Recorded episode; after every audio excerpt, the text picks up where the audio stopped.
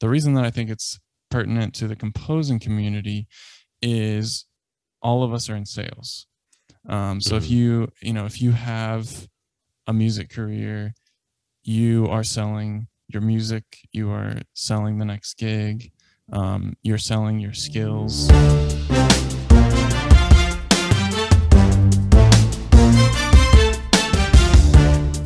We can hop right in. So, did you see the Matrix Resurrections trailer? I saw it once. I remember there was a lot of there was a lot of hype about it because I'm not really a big Matrix fan anyway.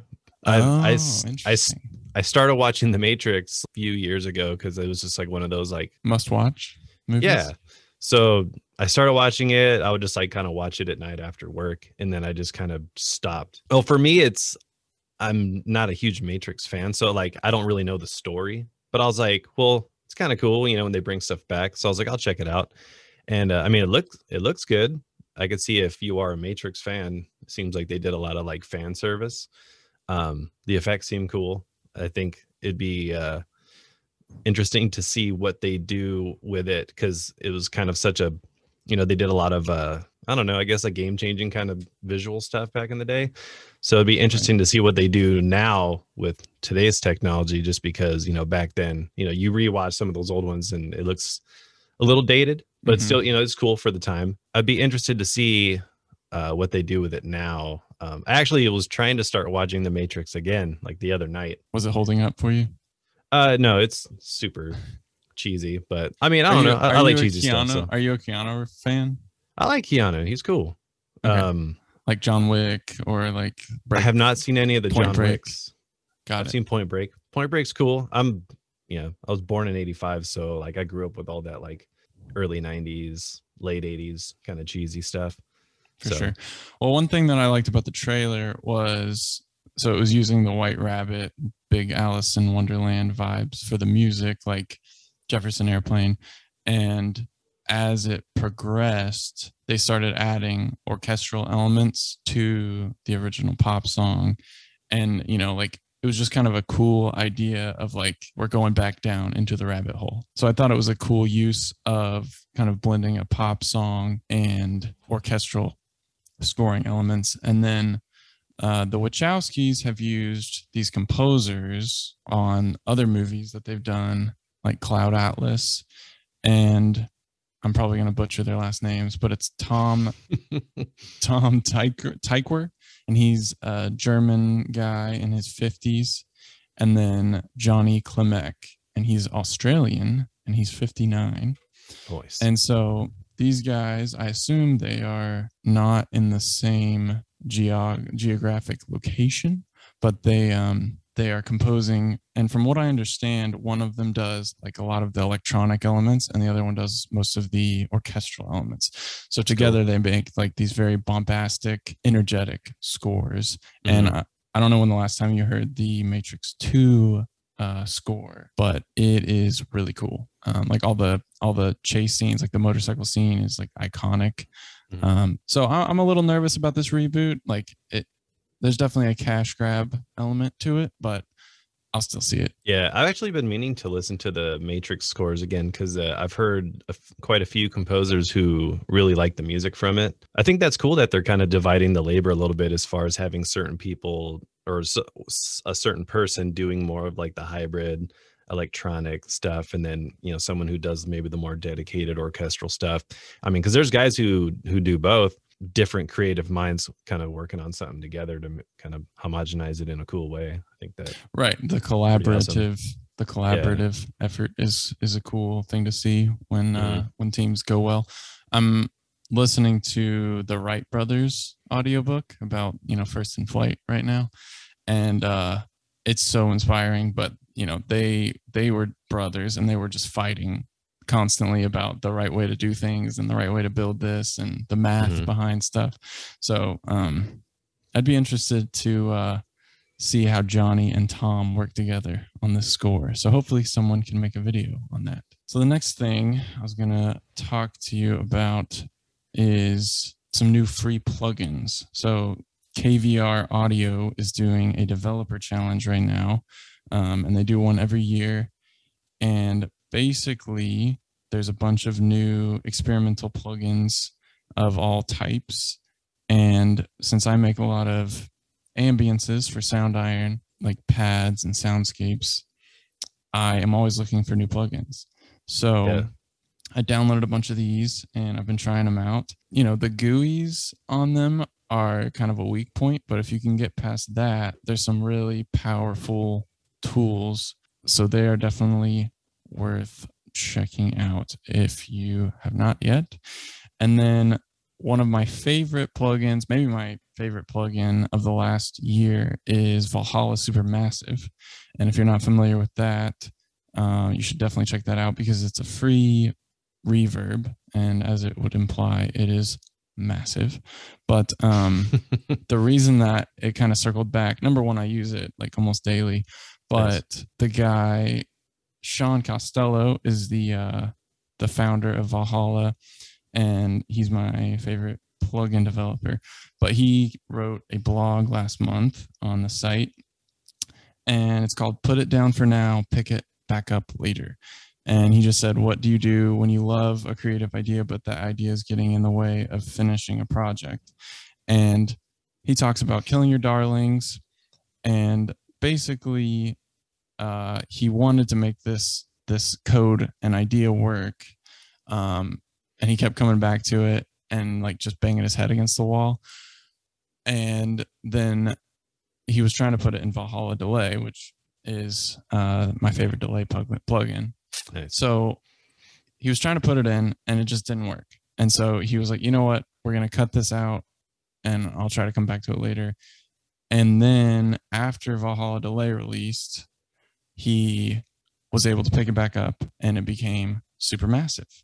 So, and then he released Supermassive for free, um, kind of just as a gift to the music community during COVID. Hmm. And it is a hell of a gift. So, yeah, um, super cool plugin. so yeah, it was, the plugin is inspiring, and the blog post was also inspiring. Just like you have these ideas that you keep coming back to, and you don't have to give up on them. Um, some of them just need some time.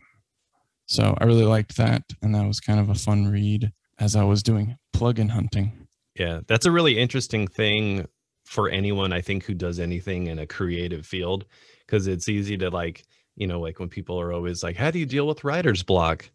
Right. It's like, well, is writer's block a real thing, or is Right. it just like you getting in your own way, or sure. You know? So it's like, what is you know those types of creative hurdles, and and a lot of times it is just like stepping away, like just getting out of it Mhm. you know or like if you're like you know if you're working on a riff or uh, some kind of like melodic idea or melody or something and it's just not working it's like well maybe it's just not the right time you just step away from it and then because uh, i used to do that all the time like just be on the you know keyboard and you're playing around with something like oh that sounds cool and i just record some little audio thing and forget about it. And then Right. you know you're just going through looking for files you're like oh what's this? And you're like oh damn i completely forgot about that. And then sparks an idea because maybe that day you're not feeling it or something. So it's just like all right well now i uh i got some inspiration again or you know and it's something that you wrote. You're not necessarily being inspired by some new piece of music or you know you want you don't want to tread into like you know copying anybody's you know subconsciously or anything like that so you know yeah i think that's a great piece of advice just put it away and Right. worry about it another day Absolutely. Um, have you heard Hiatus Kaiyote's new album? no i don't i don't think i've ever heard Okay. that at all. So Hiatus Coyote is like a funk fusion band from Australia, a four piece band with a female lead singer. And they are crazy, bro. Like some of the most intricate melodies and just like some of my all time favorite music. Um, nice i love me so some they- fusion so they dropped an album called Choose Your Weapon in like 2011, I want to say, eh, 2014, something like that. And then um, the lead singer got breast cancer. Uh, and so she uh, was fighting with that for more than more than a couple years. Um, and she recovered and then they came out with this new album and it slaps. It's just absolute fire. Um, so we'll link some of the music videos that they've come up with and they just did a tiny desk for the first time. Uh, but yeah man it's you definitely have to check it out. It's like synth riffs vocal riffs. The drummer is like so controlled. The bass player is fire it's it's very fun music very inspiring um, regardless of what kind of genre you like it's uh you know, it's kind of hard to follow, like, but it's also pop at the same time. Nice. Yeah, yeah, I'm down to check that out. I always love listening to like different types of like fusion stuff, you know, whether it's like fusion progressive rock or like, you know, old stuff from back in the day, like, you know, even like stuff like uh like Chick Corea, Allan mm-hmm. Holdsworth, like all that kind of stuff. Like it's funny, like, you know, when you like you see those memes of people like just play the right notes but it's just like they don't they don't get it you know like it's funny because like when you take you know especially when you think of guys like Allan Holdsworth mm-hmm. you know if you've ever seen any of his instructional videos or anything that guy is like you know like when they say he's an alien like it's for a reason it's like in his instructional videos like he shows these like chart diagrams of like okay so this is how i see the fretboard and it's just like a bunch of dots right and just spread like, voicings like yeah and he's like stuff. yeah and he's like when someone you know if they're like oh there's this you know C major seven add nine chord. And you're like, and he's like, and then I just see the fretboard like light up with like a bunch of lights. I'm just like, cause like you'll see him just doing all these like crazy, it just sounds like he's just interweaving all these notes and right. like it, it works, but it's just crazy because that dude just improv improvises everything. Yeah, it's just it's crazy to think about, you know, like especially with, you know, bands who do improv, like fusion stuff or jazz and they're like really trying to not repeat themselves. You know, I mean, everyone has their own little kind of like, you know, little musical isms and stuff. Licks. yeah. Yeah. Their own little licks. But uh, that's the thing. I, yeah. I've always been like really kind of into the whole, like when people just can just improv anything and you're just like, and then they'll never do it again. right. You know? So you get a lot of that, especially with the fusion guys. sort so, of speaking of guitarists, you've been working on your Kontakt guitar library and yes. you got a Kemper, right? Yeah, I recently, uh, well, not recently. It's probably been about maybe almost a year or so. But yeah, I got the uh, the Kemper Profiler, and um, for any of you who are guitarists out there, I mean, a lot of you probably have like an Axe-Fx or maybe a Kemper, or you just use plugins or real amps. You know, if you're, uh, you know, if you're holding it down for the for the analog guys. But um, the Kemper I, I feel has been like such a like a boost in my workflow. I mean, because I for the longest time, I mean, since I started doing this whole home studio thing back in like 2014 or something like that. Yeah. Um, I was just just like most other people, just using plugins because it's quick. All right, cool, load it up, sounds good. But after a while, you you kind of want to try something different because every plugin has like its own thing. Uh, some respond better than others. Some sound better than others. Uh, some induce more latency than others. Mm-hmm. And since I've been using since I've been using the um, it's the UR816C from Steinberg because it's got its own like mixer software and stuff. And using the Kemper, now I can actually monitor directly from the Kemper while I'm recording. So I can have uh, a some project I'm working on in Cubase that has all the mastering plugins and tons of plugins that induce like a crazy amount of latency, but I can record in real time with zero latency using the Kemper. Okay. So very cool. So that's been like pretty huge for me, just be you know on a recording creative thing because it's like you, it, it's nice to have a like sort of a mixed project that sounds good and inspiring. Sure. You know, because instead before I always have to do the delay compensation and then everything just sounds like flat and muddy and just right. eh, you know. So it's kind of cool to be able to like record in in real time using the Kemper. And uh, I recently I recently got this guy right here. This is a Tech 21 MIDI Mongoose, and nice. um, because uh, the band that I'm playing in, we uh, we have uh, some festivals and stuff that we're playing next year at Hellfest. So I want I'm going to be using the Kemper live for that, um, and I'm to be using this just for patch changes but the cool thing is you can you know just use this while you're at home practicing and stuff too or if you're you know if you're doing any kind of like live streaming and you're just playing along to to stuff you can just use this just to kind of you know do patch changes so it's really customizable you can change everything, save it. It's a performance, and then have multiple performances and stuff. So this is cool. To cheap little little uh MIDI changer, Nice. and uh, pr- pretty sweet. I've been like experimenting with it and like setting up some stuff. So still kind of learning it, but pretty pretty easy and super compact. It's like you know, here's my hand. it's like you know yeah, it's a great size. not too much bigger than that. But yeah, it's super cool. And uh I recently got this thing too for any of you other guitarists. This is the the Unitune headstock clip tuner. Love it. And uh yeah, this thing is super cool. I mean, uh I used to use the snark ones forever. Not not trying to hate on on the snark guys. Not trying to be snarky, but I've had this I've had these things break I don't know how many times. yeah, I've gone But through especially like if sure. you know, you know, like we'd be on the road and stuff. And this thing is just uh doesn't really quite cut it. So this thing's super cool because it just mounts it, you know, just flat. You can like angle it, you know, however you want. You can have it on the side. So super cool. And and one of the things I love about it is that it turns off on its own. Because there's nothing worse than when you're like, all right, cool, it's tuned, right on. And then you start playing, and then you're like, oh man, this thing's been on, and then like the battery's dying or something. And Classic. yeah, if you leave it on for a while, that battery will die pretty quickly. So it's kind of cool that it just turns off on on its own. I think it's like after like five minutes or something, it turns off. But yeah, super super cool, and it's pretty cheap. I think it's on Sweetwater for like thirty bucks. It's like a Sweetwater exclusive or something. I was just trying to find some kind of cool, you know, little clip tuner, and I found that one, and I was like, oh, that's pretty neat. It so you're good. saying you're saying it's worth three snarks, right? are snarks ten dollars? I think so. Well, I've gone through three, so it, it I've I've bought right. I've bought about three snarks. Did yours break a lot too, or? yeah, it's always the clip. Yeah, it's just like like I've glued them. I've actually like this one.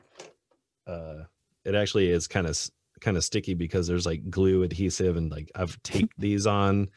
That's And- hilarious. I could probably use the clip for something else, but this it's like I don't know. I'm not gonna like tape it to my headstock or something. That'd be just kind of weird and gross. Right. And I'm sure you can speak to this too, but like the older you get, the less stuff you want to like move around and replace. And like you just want to be efficient. Like I don't want to pull an amp out of a closet to and wire it up to my pedal board in order to record guitars. Like I want my guitar to be in tune. I want to plug it in. I want to play it. Yeah. Uh, Well, you, you should know, get like an Evertune. Get an Evertune on one of your on one of your guitars, or a guitar with an Evertune, and you'll never have to tune again. you can actually set it up to where if you do like a bend, uh, it won't even uh it won't even bend to that pitch. It'll just be like. Like it won't like you can set it to where it does that, but you can actually set it to where it'll just never go out of tune. So I mean, you get one of those, get a Kemper, boom. you just be like knocking out music all day, as long as you're not uh you know getting writer's block. but uh yeah I, i've never really been a big amp guy I, I used to have a cab and a head and like a rack and all that stuff uh, unfortunately i don't have that anymore but that's why when i started getting into the digital stuff i was just like ah well it's kind of quick and easy and like i didn't really know much about miking or anything like that but the cool thing about Kempers is you can have people who know what they're doing profile any amp in the world or if you have your own amps and you profile those and then you never have to take them out again. You can just use that capture that you got. And the thing that I really love about uh, the Kemper 2, going back to that, is like the response of it, especially when you're listening to it in headphones. I feel like if you're playing really soft, like it responds. It doesn't sound like like that like digital kind of like mm, mm, mm, like it's kind of sometimes it sounds like like it's cutting out a little bit or Yeah, yeah.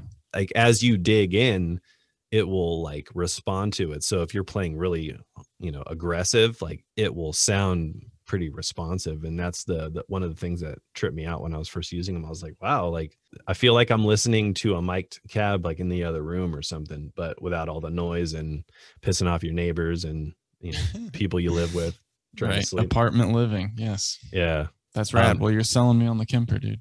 Uh, this is not sponsored, by the way. But uh, but yeah, going back to like the efficiency stuff, like um, I know since you and me both moved, you know, of course, like you always, you know, the studio is always an evolution, and I feel like most most of all of us who who do music from home, whether it be composers, you know, hobbyists, you know, what what have you, uh, I don't know. I think you're like me in this. Like it's it's very cool to kind of like have stuff laid out sort of Mhm. it it at arm's reach you know it's like you know when people see this they're you know they see like you know i got the the Keith McMillen keyboard. This one's not hooked up right now but it's a really cool one. You know this one's an 88 key that i just have just because the one i have underneath my desk which is the s61 uh you know doesn't have the full range. But this is just more for like quick sketching out and i can just kind of hear everything right here. I got the Nice. you kind of see this here. I got the the M32, and I had this here originally because it was just more of like, so if I'm, you know, going through patches and checking out stuff, and I'm like, you know, trying to find a sound that I want for for writing a demo or something, um, I just have that there. But now since I have the uh, the Komplete Kontrol underneath, I don't really need to use it as much. But it's cool to have there, you know, just something. And then you know some other little mini controllers and stuff over here. So it's like it it it's always constantly evolving. I feel like the studio. I don't I don't know if you think think of this like like me, but the studio is almost like an an always evolving like piece of music. You know, it's like a song that never gets finished. You know what I mean? It's like I feel like it's just always like as soon as you get to the part where you're like, you know, this is awesome. Like, I, I don't think I need to change it anymore. Like some little like idea, like, what if I move this over here? Right. Or like, It's a it's a living organism, is what it is. yeah, exactly. It's just like always ever changing, and, and it, it's kind of fun. It like, you know, because it's always nice to you know move stuff around, especially if you know maybe you know with going back to the whole creative thing. Like if you're not feeling it, like maybe you need to adjust your environment, you know, or Right. do something to kind of change the mood or something. You know, like it's the funny. answer Like is always a new toy.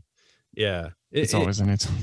Yeah or or or some kind of aesthetic thing it's funny like the salt lamps i know that became kind of like a hot thing but like i i saw that from a junkie uh, Junkie XL's video like a long time ago and i was like what are those?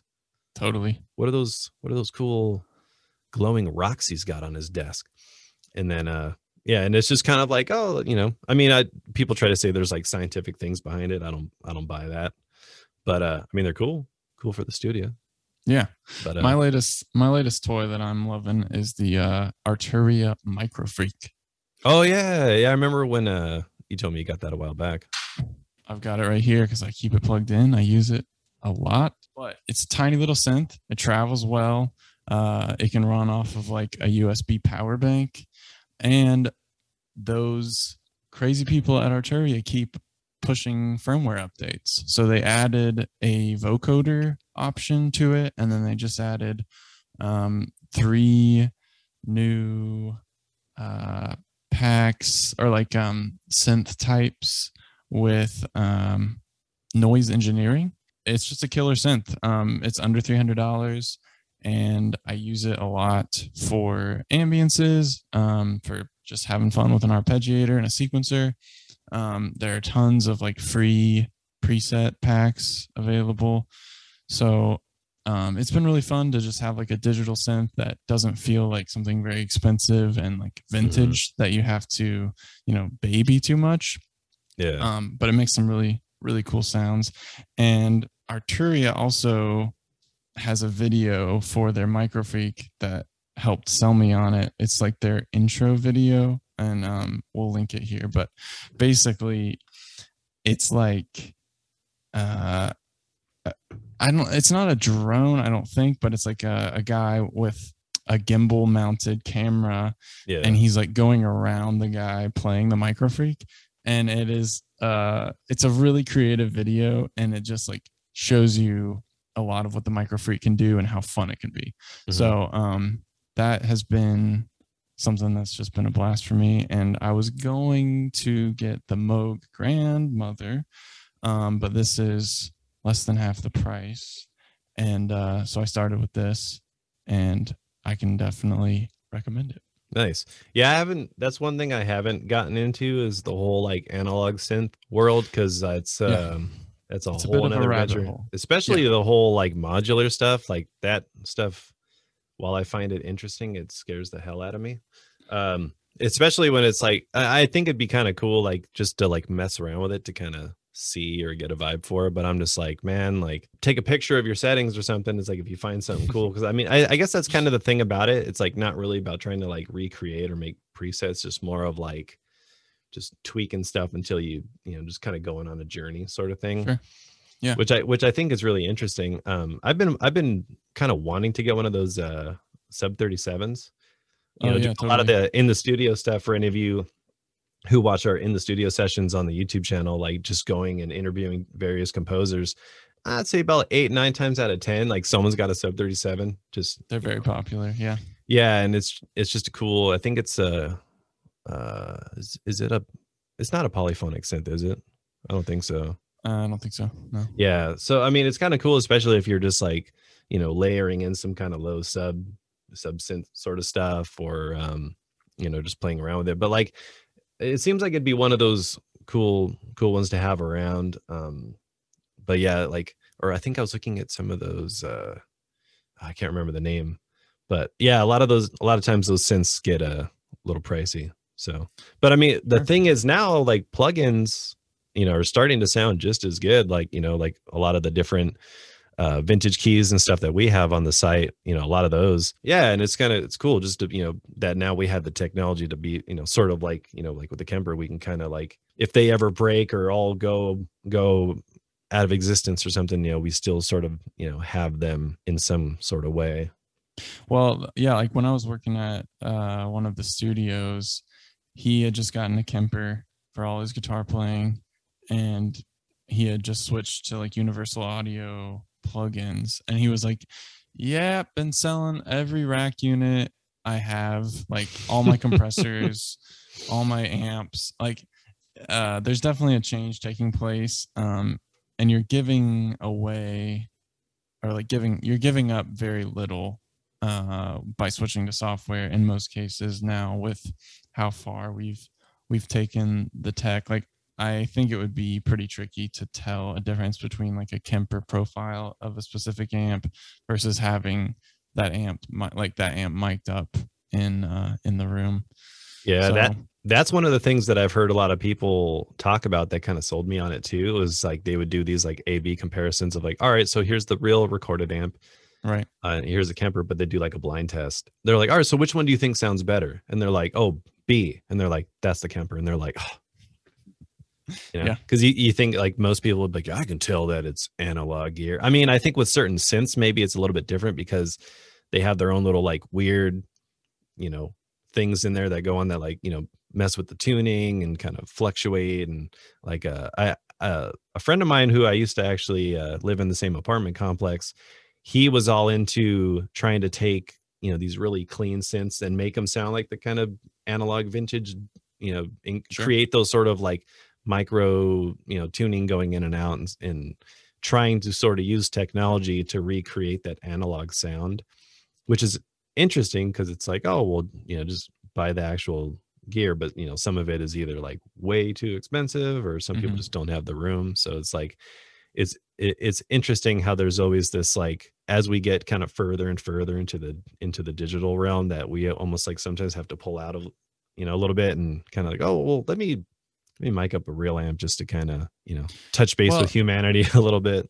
There's also just like a tribalism kind of aspect to oh i play analog stuff and I, or I, i'm i'm a digital only guy or whatever. Yeah i'm in the I was- box like yeah. Yeah exactly. I was watching um like a mini documentary on how motown music got made and you know like motown guitar is iconic like that sound and they were like yeah. So they just played directly into uh direct box which went directly into the mixer. And then the way that they heard themselves was a speaker in the room.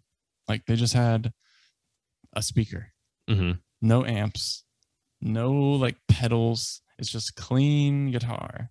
And it's funny to me like how, you know, important we make certain things when it's really just like your brain and your hands playing on a well-made instrument is really what makes great sounds. Um, so that that's been kind of funny to uh to pay attention to. But um But yeah, I think I um, think it's easy for people to get hung up on gear. It, it- I think that whole like you know anal or like not analysis paralysis, but like option paralysis is is a real thing. Yeah. and it could sometimes be uh, a blessing and a curse. To have too much gear and that's why i think probably some people do downsize or just get rid of a bunch of stuff you know especially when they start using plugins because it's just like they have all that stuff and they just see it sitting there maybe they just feel bad like i spent all this money on all this gear and it just sits there and i'm just reach Mhm. for the plugin now um Yeah, I know sometimes, you know- XL sold a bunch of his stuff, right? yeah and like that guy has like his he was just like in this giant spaceship of of all this you know synths and gear and Yeah. and i think because probably over time people are just like i'm not really using it and maybe some other people could get more use out of it uh, wh- which is cool you know because there are a lot of people who are just barely starting their journey on you know getting into synths or buying amps or certain certain pieces of gear you know because really what it comes down to is like the instrument that you play like how does it feel you know?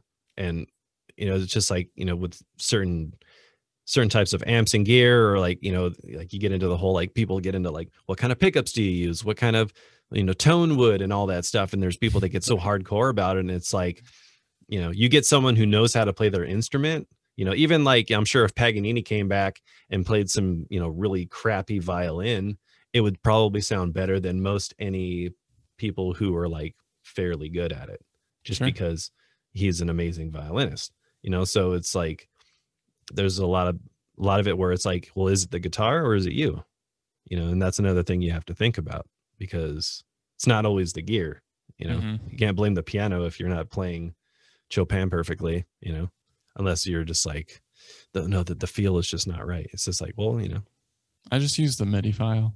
I just Yeah. you know, emotional piano plus the MIDI file. Yeah, I can't play Chopin. yeah me either i wish i could that'd be cool but i can't Um, so one thing that I was paying attention to this week was uh, swipefile.com. And I thought this was a good idea. Uh, it's basically the concept of it is just stealing great advertisements.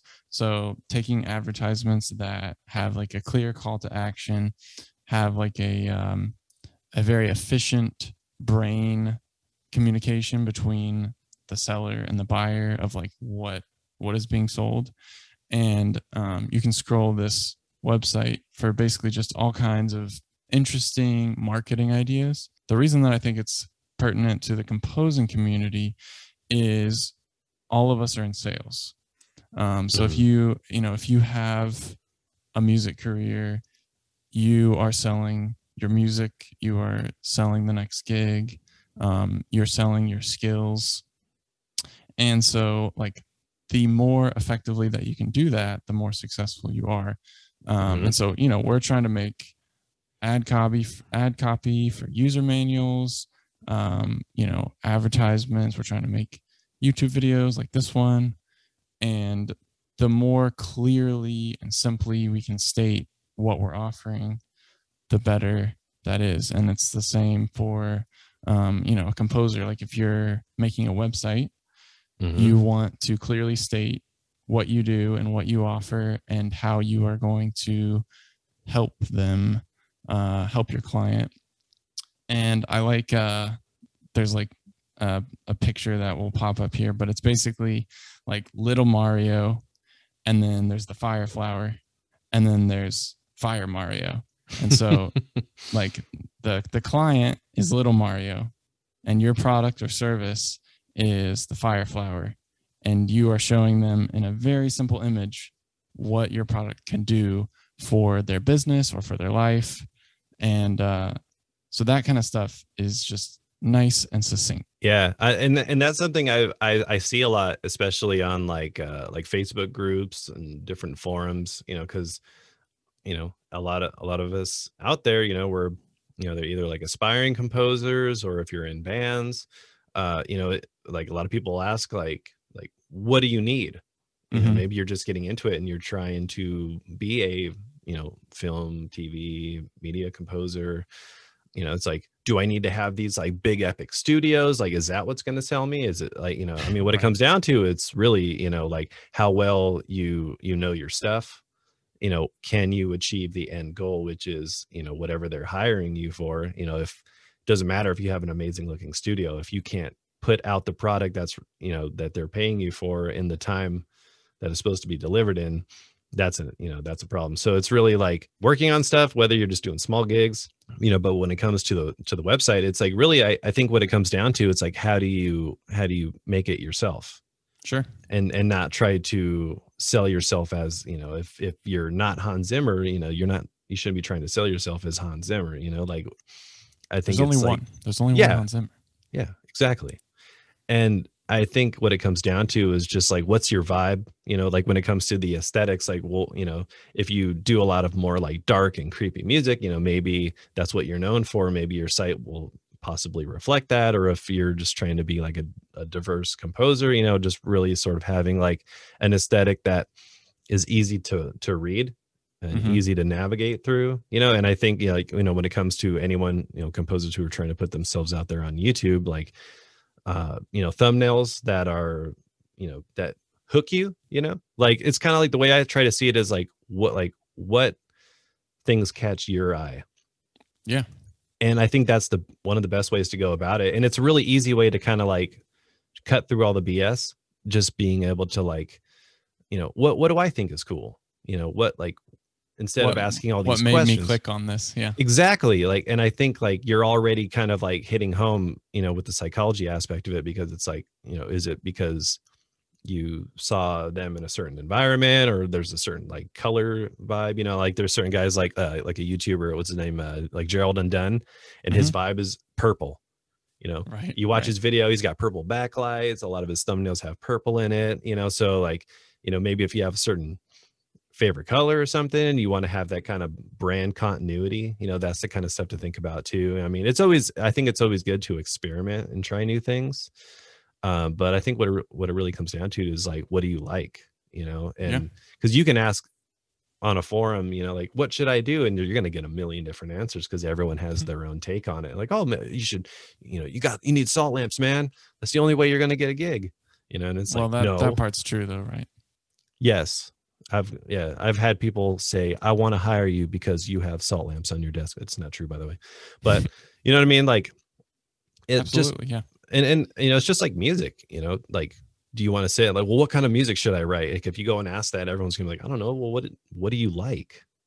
What do you like what do you want to hear? Like you know for me it was always like trying to create your favorite band you know? Because it's like you can have a you know different types of bands you listen to and maybe you're you listen to a certain part of the song like oh man i really wish they would have put this there. Or Sure. it'd be really cool to hear something like that with like orchestra behind it That's what this guy talks about with ads. He's he was talking about um basically if you see a billboard ad and you're like, oh, I, I didn't like that. Like, and then you think to yourself, how would I change that to make it better? What would I Mhm. remove from it or add to it to make that a better advertisement and make it more um, interesting or memorable or the call to action, you know, go to this website, call this number, those kind of things. Um, and I thought that was like a, a really good way to do it. And you're talking about a similar thing with composing. It's like, oh, I don't really like how they went there with that solo, or they took it to this spot, uh, or like this drum. I wouldn't have done that drum fill like that. You know, that's Mhm. that's basically recomposing, and that is a great exercise for just getting better at your craft. Yeah, I mean, and, you know, I think a lot of people probably do that even with their own music. Like, you have a you have your mind in a certain headspace at a certain time, and then you go back and listen to stuff you wrote like four years ago, and you're like, "What the hell was I thinking? Like, why did I?" you know, especially like for me playing in in like metal and death metal bands. Sure. Like the first album we ever did, it was just like this. You know, basically our goal was trying to create our own favorite band and just like throw the kitchen sink and just like go as hard as we could, you know, and like, but then you play that stuff live and you just see like a lot of people are just like, that's cool. And then there's that one heavy riff that comes in for like five seconds and then goes away. But like at that one moment, you see like, oh damn, like everyone like got into it. Like, oh, or maybe Right. maybe I should like dial back the other stuff and do a little bit more of this. And it's kind of like because you're seeing how people are responding to it in real time. So it's like you're like, oh, okay, mental note. Maybe I should uh ease back on the on the craziness or something. But Maybe I should sell out. no. Oh, oh, sorry. I was thinking the wrong thing. Sorry. I mean, you can if you want. There is that option. So as far as some other uh, software and, and things like that, like I know with a lot of composers, I especially lately, I've been seeing a lot of people uh, talking about VE Pro and, and templates and stuff like that. And uh, with our we recently came out with Hyperion brass elements. A lot of people have been waiting on this for for a while, including me. or so. Yeah, me as well. Uh, since uh, when we were at NAMM we were talking about that it was uh, in development. But yeah, so like I've been experimenting a lot. I always play around with you know the the template stuff versus just no template. And I started building a Soundiron template. I, I posted about it a little bit, like a week or so, kind of teasing the brass before it came out because uh, I wanted to do sort of like a Soundiron orchestral template. It's got like Hyperion strings, it's got Hyperion brass. And I got like the Symphony series woodwinds in there, just you know to have some woodwinds. You know, I got Apocalypse percussion in there, uh, choirs.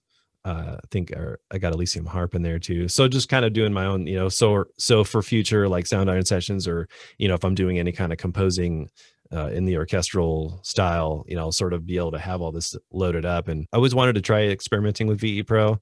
And I know like it's very daunting at first. I think there's a Sure. lot of people who are like, it sounds cool, but I don't want to touch it Right. because it's like, you know, what, eh, you know, especially like all the times I would interview composers and they're like, yeah, I got a VE Pro server room and it's got like eight computers with all my samples loaded. And it's just like, I don't even know how you go about that. Um, uh, luckily I, you know, had some friends, you know, like Dirk, Dirk Ehlert. He's, he's done a lot of demos for Soundiron. He's a, a friend of mine. He, uh, he runs Docu Scores. He's a big uh, template guy. So luckily I've been able to, you know, have people that I can kind of call and ask questions like, Hey, you know, I don't know what I'm doing I need help. Yeah. yeah I need some help here but uh, but once you once you start messing around with it it's really cool especially with you know switching from multiple projects and stuff so like with the hyperion brass you know now it's cool that we have we have that aspect of of you know the whole hyperion uh, orchestral line that we're developing over time and you know it's just it's been really cool just to be able to have all that stuff kind of loaded up and um, be able to switch in and out of different projects and stuff like that i think it's really cool i don't know if Absolutely. you've messed with it or from previous studios you've worked at did you ever Uh, use v pro No, but I will recommend Hyperion Brass Elements because it is my very biased favorite brass library. It's a chamber brass ensemble, uh, 23 players, and the multi staccatos, both the double and triple, are just like so fun to play.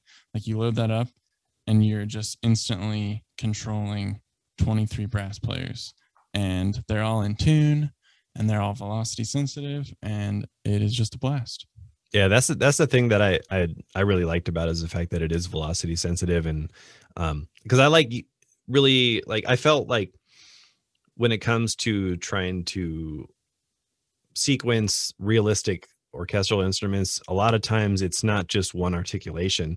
You'll see it switching so many times and i'm one of those guys i like to have each articulation on a separate track.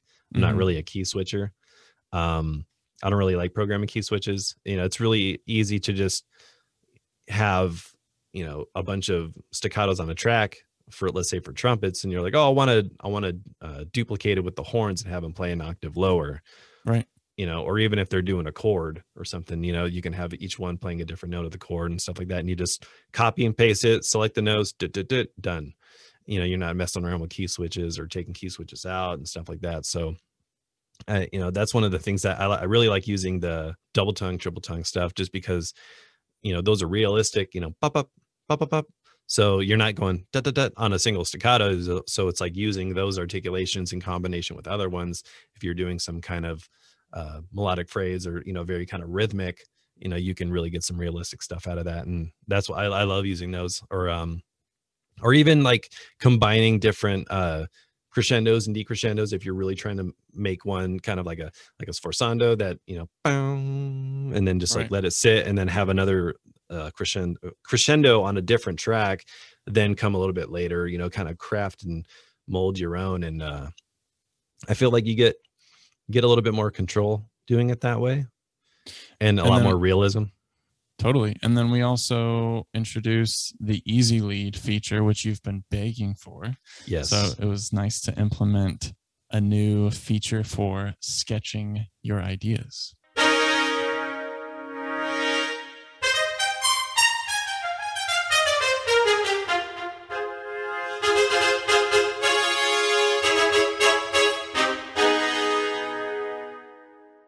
yeah I, I feel like with a lot of composers out there having those sort of like more performance based features are are really valuable especially if you're doing sketching and you just want to knock out ideas and you're not a key switcher you know? Because a lot of the time when, when people are sketching it's usually either between long notes and short notes. So if you're like bum, bum, bum, bum, bum, bum, bum, bum, you know you just play it as you want it and it's done and then from there you know you can either use that or you know take it if you want to make the more longer melodic lines more tied together then you can just you know copy that onto a legato delete all the short notes you know overlap any notes that you want to be you know smooth transitions with the true legato and then copy that to the staccatos or the staccatissimos depending on how short you want them to be and then just delete the long notes and then you can you know craft this realistic performance Yeah. you know from something that you already did the work. So then it's just a matter of just deleting and copying and pasting and then kind of massaging it in a way that that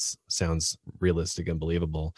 But i found that to just be such a a, quick way of just knocking out ideas and you know and it, and it and it's fun. You know it's like a fun way to kind of like test out the instrument and experiment with it and you know by just kind of playing some cool melodic ideas right away. And we will be releasing some more videos, additional content on uh, what you can expect from the library, and then you should also check out the user manual. Um, and I will be making an expansion pack of additional effects presets for it within the next few months. So, the last part of our podcast will be uh, the recommendations section where we recommend a piece of media or whatever we want from the week. My recommendation is the Loudness Penalty Analyzer. And this is a website where you can upload your MP3 or WAV, and it will tell you how many decibels that iTunes and Spotify and all of the streaming sites are going to drop your music. So Very let's say you have. just you just absolutely slam your track, and you know you got that Like me. limiter just boom right at the top. Well, you throw it in here, and it says minus six, and that means that iTunes is going to drop you track six decibels and all of a sudden it's not going to sound loud. It might even sound quieter than a comparable track. Yeah. so you want to target you know around zero uh, or like minus one something like that. So i use this on all of my compositions. I love kind of just seeing what it produces. And then the other thing is youtube stats for nerds. And i'm still kind of learning about the uh, rabbit hole of this, but basically, you can uh, right click in the bottom of the video and it will pop up all of these statistics for nerds. So it shows you your uh, data, like your bit rate, and it shows you like how many decibels that YouTube dropped your video in the audio part.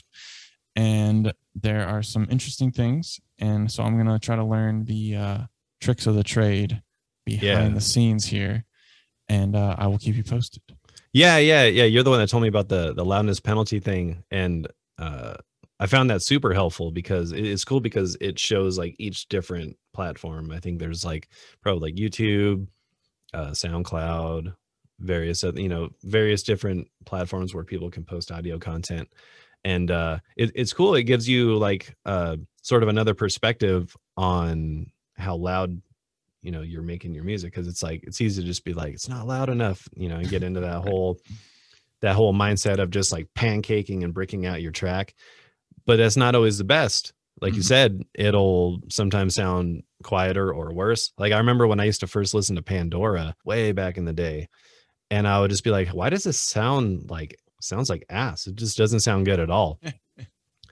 And then you know you start to learn how like different platforms have their own sort of normalization methods as far as Yep. how you know what their threshold is. Some some are you know various in in the way that they approach it. So uh, it's cool to to see that as far as like oh well like if you're posting this on you know youtube should try to have it to where you know your you know rms level or whatever is like hitting minus six or something. Because if you're like just like minus four and it's just like crushing Mhm. and then you throw it on YouTube, and then you you know let's say you right click, you do the stats for nerds thing, and it's like dropping your track by like minus twelve dB or something, and you're like, oh, okay, like maybe I should rethink this whole uh limiter thing.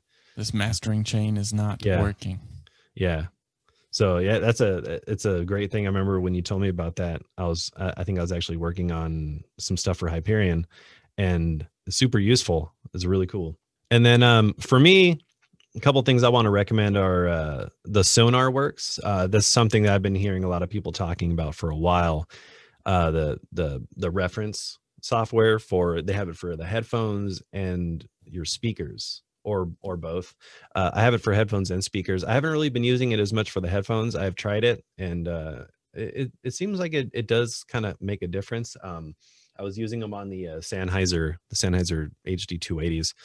Um, but for speakers, it's great, especially since I moved into this place. You know, I really tried to treat the room to, you know, to where I don't get a lot of like early reflections hmm especially for doing like voiceover and stuff like that for for any of our videos um i wanted to i felt like now is a good time to sort of experiment with that software i, I was curious so i picked it up comes with a microphone and it just tells you what to do uh, i'll overlay some video kind of showing the process i film myself doing it just uh, for a future video that i'm planning on doing. And Nice. uh it's it's pretty it's pretty easy. You know it's just a matter of kind of following the steps. It tells you you know where you're at. And then you know once you kind of hit the point you're supposed to then it'll just burp, burp, burp, make all these weird alien chirping sounds.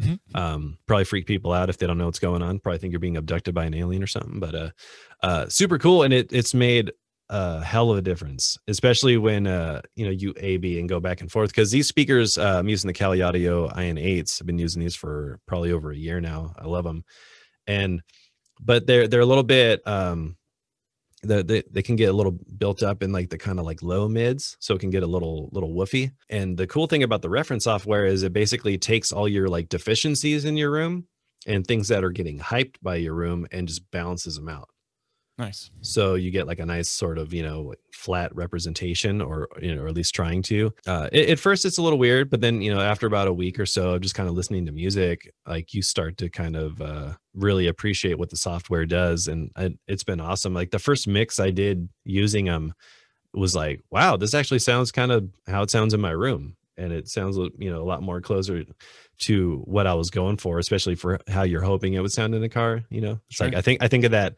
that that meme where it's like what is it? It's like uh Kiefer Sutherland or something like li- like listening to the music in his car and he's just like crying or something. Like it was like like you know that when you do it when you go to do a car check or whatever and you're just like Yep. horrified by what you're hearing. So luckily Yeah. that didn't happen. I didn't burst into tears while I was checking it. good. Um, it reminds me of the Sonic maximizer from BBE. Like it's very subtle until you turn it off, and then you're like, oh, turn that back on. I used to have one of those. I used to uh I used to have one of those in my in my rack. Um I know a lot of drummers who use those too for uh like for like kick triggers and stuff. Like it's just like Right. adds like a nice kind of like low end. Like I don't I don't know if it really made a difference for guitar. I just knew some guitarists who had one and it wasn't really too expensive. So I was like, eh, know, Yeah. check it out. Yeah. Unfortunately, I don't have that anymore. So the next thing I want to recommend is a plugin that uh, I actually got during a wave sale. And uh it's called the Sheps Parallel Particles. Super cool plugin. Uh, I I bought a couple other ones. I think I got like a S1 imager and what else did I get? Maybe like RBass or something. And they're like, oh, since you paid you know X amount of dollars, you can get another one for free. And I was like, oh, I think I remember seeing this before, and it looked really interesting. It's a cool looking plugin. Like the UI looks pretty like futuristic-y. So I was like, I'll check it out and uh, it, it's pretty rad. I, I've been experimenting using it on percussion. Like it has these uh, these four different parameters of like air and like sub, and they all sort of. It, it's like basically a parallel compressor on you know in the box sort of thing. So Nice. instead of having to create a separate track and just you know load in a bunch of plugins or like when people do you know like parallel compression, York compression, whatever you want to call it let's say you're feeding signal into it and you're just diming it with some compressor and then blending that signal in it's sort of being able to do that by just throwing a plugin on that on that track. So if you have uh you know a kick or a snare or something or you could probably even like feed those into this too if you wanted to do it that way or if you want to process them differently just throw it on that track you know maybe you want to enhance some of the lows you know and it uses some kind of like harmonics and stuff. I don't know like all the science that goes into it but the the cool thing about it is that you could just kind of throw it on a track you know start to increase uh, either some air or you know like it just hits different parameters of what you want to sort of bring out and it's, it's killer on percussion. I, I would throw it on like a percussion group and uh it, it sounds super cool like especially on ape because ape's already pretty you know in your face. So i was like let me see how much more in your face i can make it.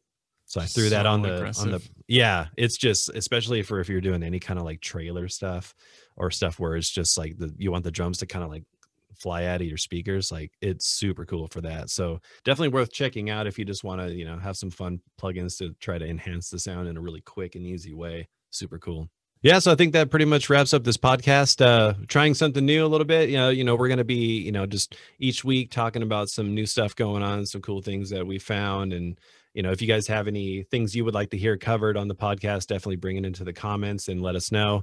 Um you know make sure to check out hyperion brass elements. Uh it's we just released it uh, a couple days ago or you know at the time probably like one or two days ago. So you know get it while it's on sale go to the website check out any of the demos if you want to hear it in action. Make sure to watch any of the walkthrough videos composing videos or any of the videos in the playlist if you want to get an idea of how it sounds. Um, i want to thank you guys all so much for watching. Catch you next week. yeah adios. Peace.